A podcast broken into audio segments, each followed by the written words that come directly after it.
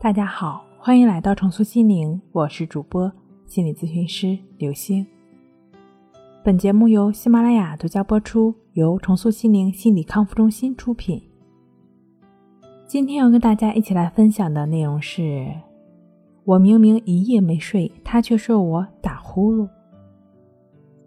前几天呢，有一位来访者说，他现在最大的烦恼就是睡不着。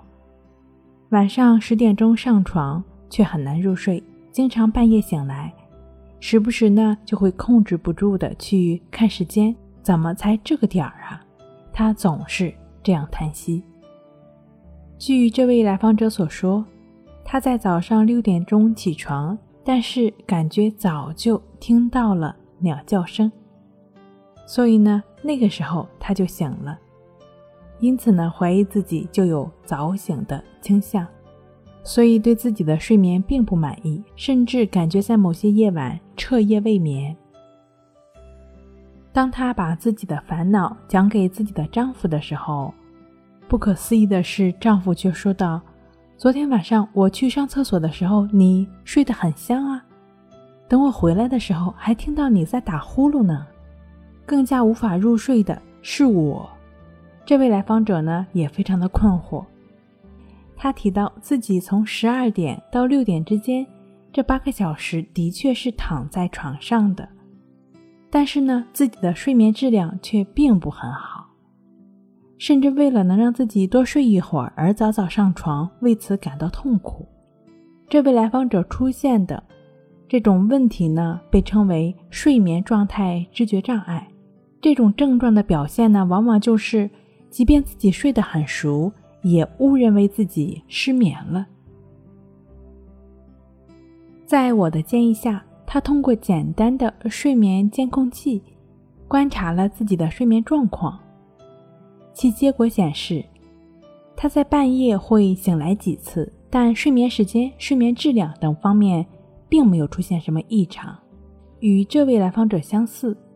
还有一位男士的来访者也是由于睡眠的问题找到我。他说，大约自己的睡眠是在夜晚一点到五点之间，四个小时。尽管他希望自己能够多睡一些时间，但是呢，白天热衷于游泳，既是兴趣又是一项健身运动，都会抽三天时间去游泳馆。尽管有些时间睡眠会稍稍不足。但他每天过得很充实。那最后，他们对自己的睡眠评估显示，比那位女士睡眠时间短四个小时的这位男士睡眠满意度反而会更高。为什么会这样呢？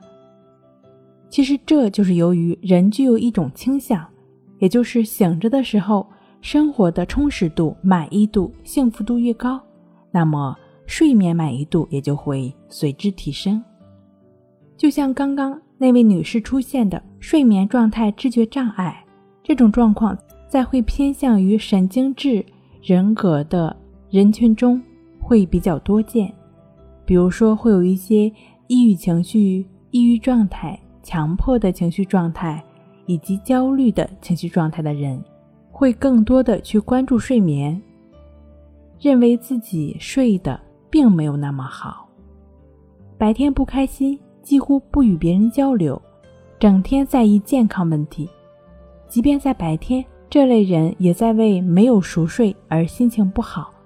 到了晚上，会不会又睡不着？等等，都会为这些问题而烦恼，为晚上的睡眠而焦虑。其实，并不是睡眠时间越长，睡眠的满足感越容易获得。就像我刚刚提到的那两位睡眠障碍的朋友来说，白天过得更充实，更能充分的消耗体力和精力，才是走向好睡眠的第一步。那白天如何去做？我们知道了，了解了，就是全心全意的专注的工作，专注生活。那如何获得好的睡眠呢？每当有人这样问我的时候，我就会说。睡眠品质并不决定于时间，我们要做的就是需要提高睡眠质量，增加深度睡眠的时间。除了白天充足的疲劳感之外，晚上你还需要做点什么。其实这个做点什么就是什么都不做，也就是说不去干扰睡眠这种自然现象的发生。只要我们顺应它的自然发展规律，它就会遵循我们自身的需要，自然而然的出现。而我们要做的就是放弃对睡眠的抵抗，放弃对睡眠过度的关注和执着。你可以通过一个简单的工具。也就是感觉呼吸的练习，通过辅助持续的专注呼吸，我们的心就是持续在当下。持续在当下的心呢，就没有再去跟那些睡眠、失眠，还有令自己不舒服的感觉、不愉快的状态去纠缠，也就没有再去关注有没有睡着的问题。持续在呼吸上，我们的心也就会逐渐的安静下来。